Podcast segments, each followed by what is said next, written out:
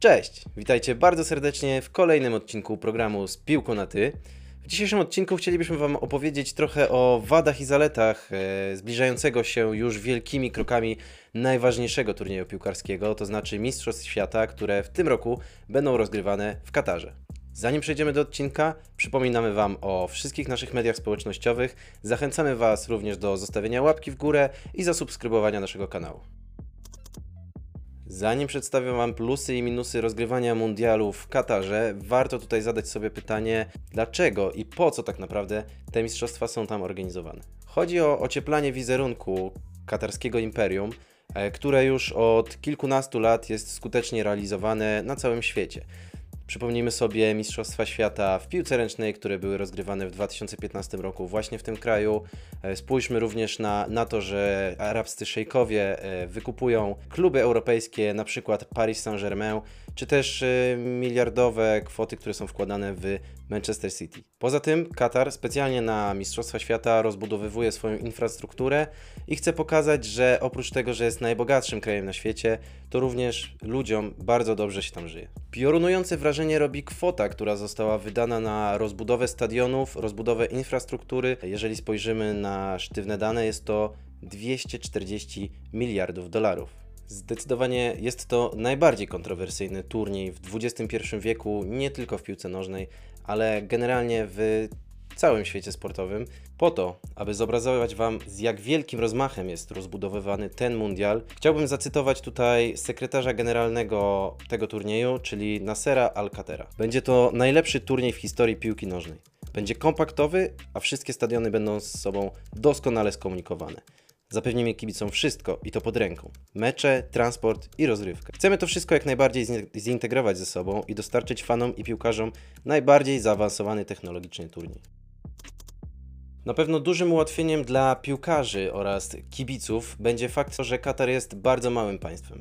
Drużyna, która dostanie się do samego finału, w trakcie rozgrywania turnieju przebędzie niecałe 300 km porównaniu do poprzednich Mistrzostw Świata, które były rozgrywane w Rosji w 2018 roku, jest to kolosalna różnica. To właśnie na tamtym turnieju nie tylko sami piłkarze, ale również kibice bardzo narzekali na odległości, które musieli pokonać, aby obejrzeć mecz swoich ulubieńców.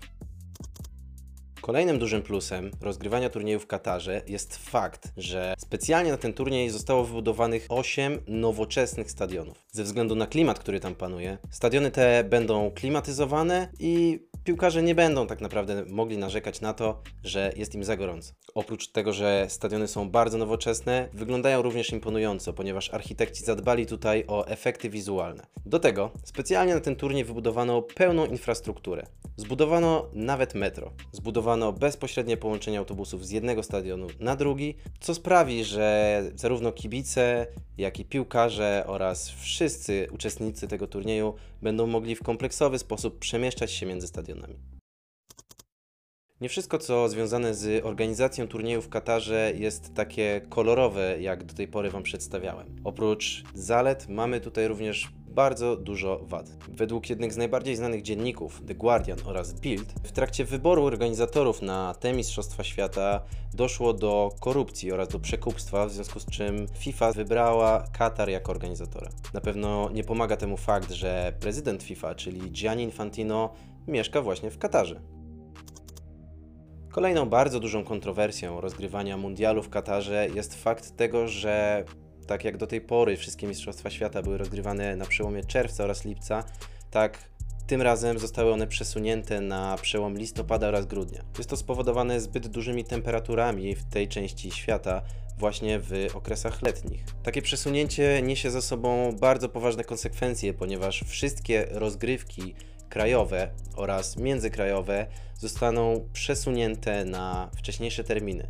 Piłkarze będą musieli zacząć sezon miesiąc wcześniej, i jednocześnie też w trakcie sezonu będą musieli lecieć na Mistrzostwa Świata do Kataru, co bardzo mocno może przyczynić się do ilości kontuzji, które w tym sezonie mogą wystąpić. Kibice narzekają na bardzo drogie bilety, nie tylko na stadiony piłkarskie, ale również na sam przelot do kraju Katar. Oprócz tego przez ostatnie kilka lat mogliśmy słyszeć z różnych stron o tym, jak często łamane są prawa człowieka w Katarze. Według dziennika Guardian ponad 6,5 tysięcy imigrantów, którzy przybyli po to, aby budować infrastrukturę, zmarło na budowie przez beznadziejne warunki nie tylko do pracy, ale również do codziennego życia.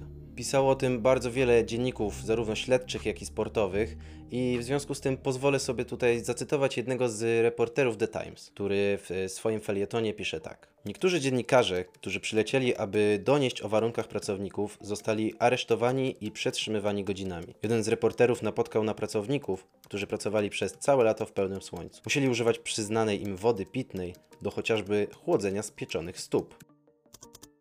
Widzę tutaj jeszcze jeden bardzo duży minus, który będzie uciążliwy zwłaszcza dla kibiców, którzy do Kataru polecą po to, aby oglądać swoje reprezentacje. Ze względu na różnice kulturowe i fakt, że Katar jest krajem muzułmańskim, w trakcie rozgrywania mistrzostw będziemy mieli bardzo drogi alk alkohol, a pić piwo będzie można tylko i wyłącznie w wyznaczonych strefach. Nie wyobrażam sobie klasycznego angielskiego kipica bez kufla z piwem w trakcie oglądania meczu swojej ukochanej reprezentacji. Jak sami widzicie, są bardzo duże plusy rozgrywania Mistrzostw Świata w Katarze, ale plusy te są przysłaniane przez ilość kontrowersji i wad w związku z rozgrywaniem tego turnieju właśnie w tym kraju. W związku z czym Mundial 2022 w Katarze można określić mianem jednego z najbardziej kontrowersyjnych turniejów w całej historii sportowej.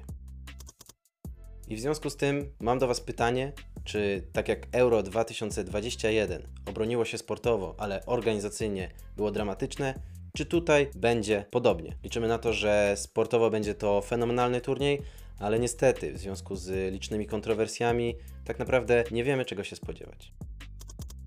To tyle na dziś. Dzięki, że byliście z nami, dzięki, że oglądaliście ten odcinek do końca. Koniecznie dajcie znać w komentarzach, jak Wy postrzegacie te kontrowersje, jakie widzicie wady i jakie widzicie zalety. A ja w tym momencie się już z Wami żegnam. Dzięki za dzisiaj i do naszego następnego spotkania. Pozostańcie z piłką na ty.